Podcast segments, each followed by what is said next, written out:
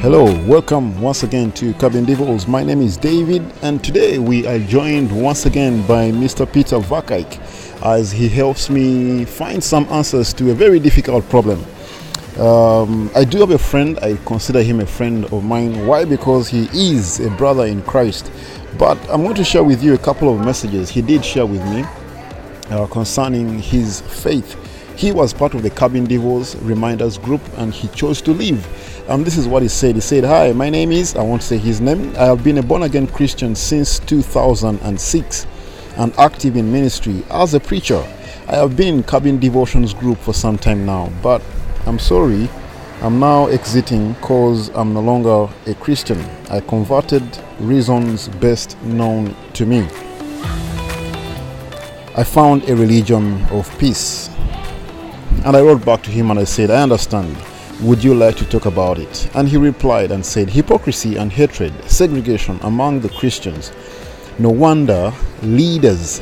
I once left the church and went to the current I left because of the same issue. I found love and peace in Islam. In these few weeks, I have seen a big change.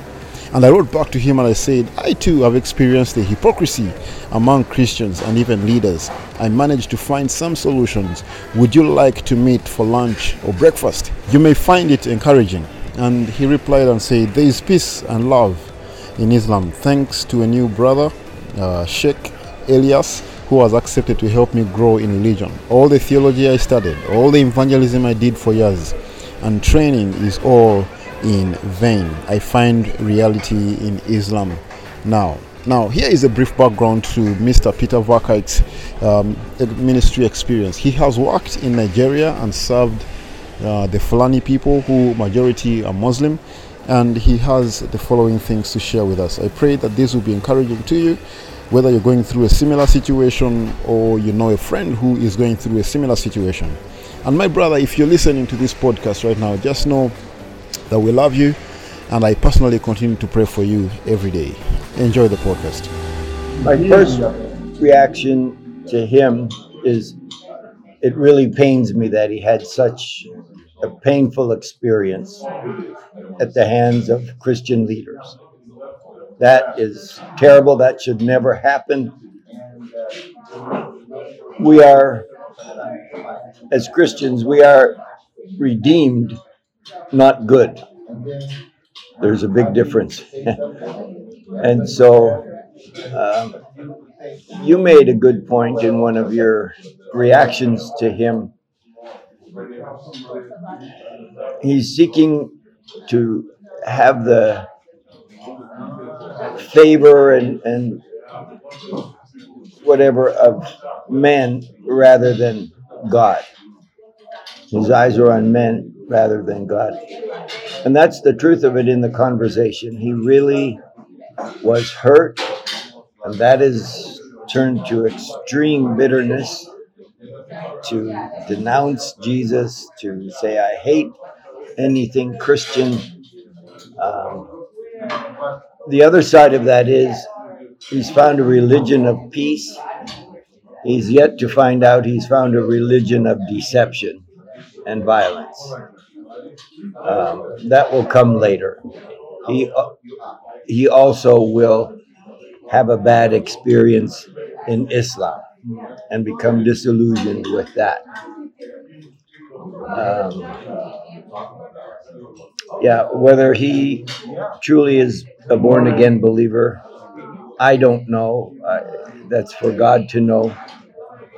I would doubt it. I mean, how can someone who has the Holy Spirit inside him from his conversion experience say, I denounce Jesus? Whereas you see on the other side, you see Christians captured by uh, ISIS or something like that, lined up with a gun to their head, denounce Jesus or I'll shoot you. And they say, I never will. And they lose their lives because they would never renounce Jesus.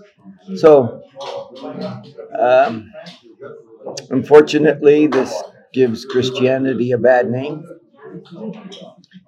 But uh, there are a lot of, you know, there's good churches and there are bad churches. There are alive churches where the Holy Spirit is present, and there are dead churches where the Holy Spirit left decades ago. And, you know, religion is carried on in those churches, but not a vibrant relationship with Christ. And I suspect that may have been the kind of church he was in and had a, had that bad experience. I too have been hurt by church leadership in the past. Well, number one,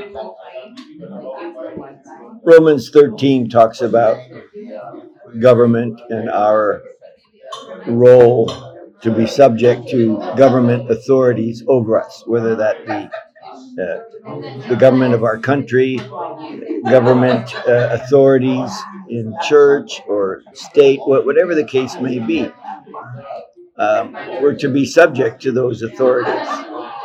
Um, if you feel you truly and prayerfully have examined yourself and your position and you feel it's biblical, um, and the church position is not biblical, I think your first thing is to see if you can work to help the church, help change the church, to come in line with a, a biblical uh, stance or, or view on whatever the, the subject may be. Um, if that's not possible, you are probably hurting your spiritual life and your spiritual growth by remaining in that body of believers.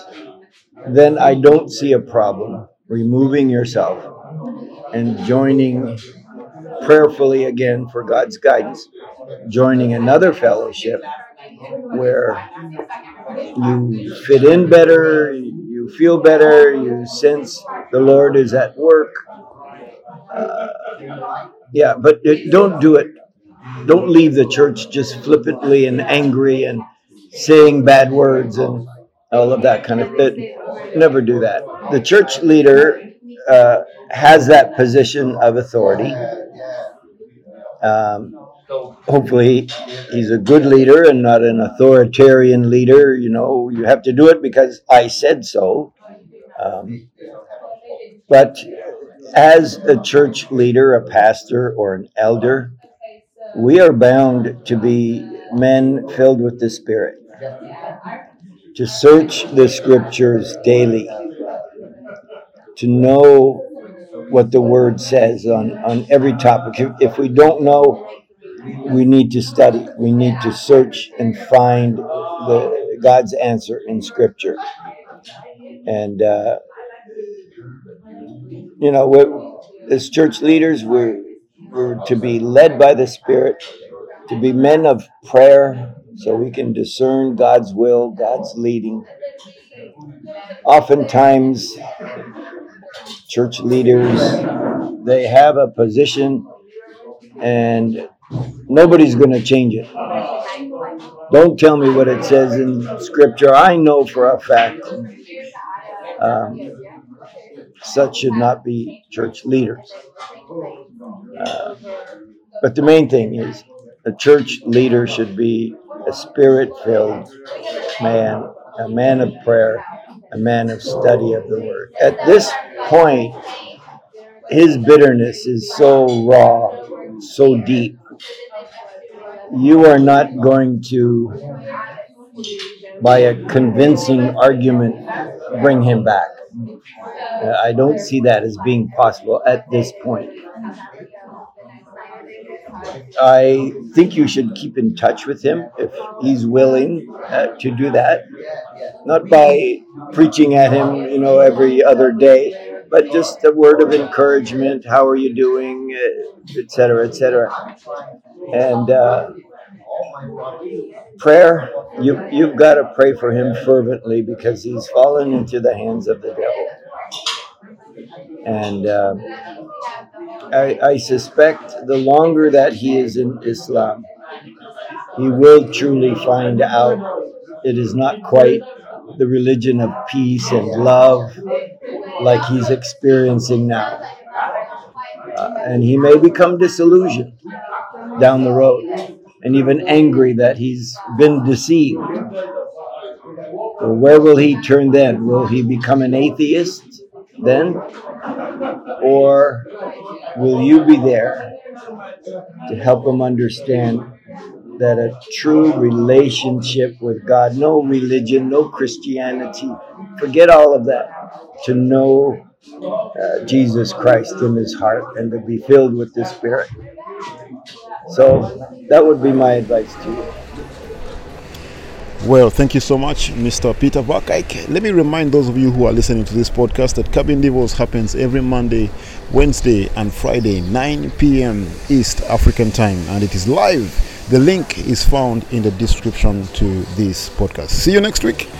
Bye bye.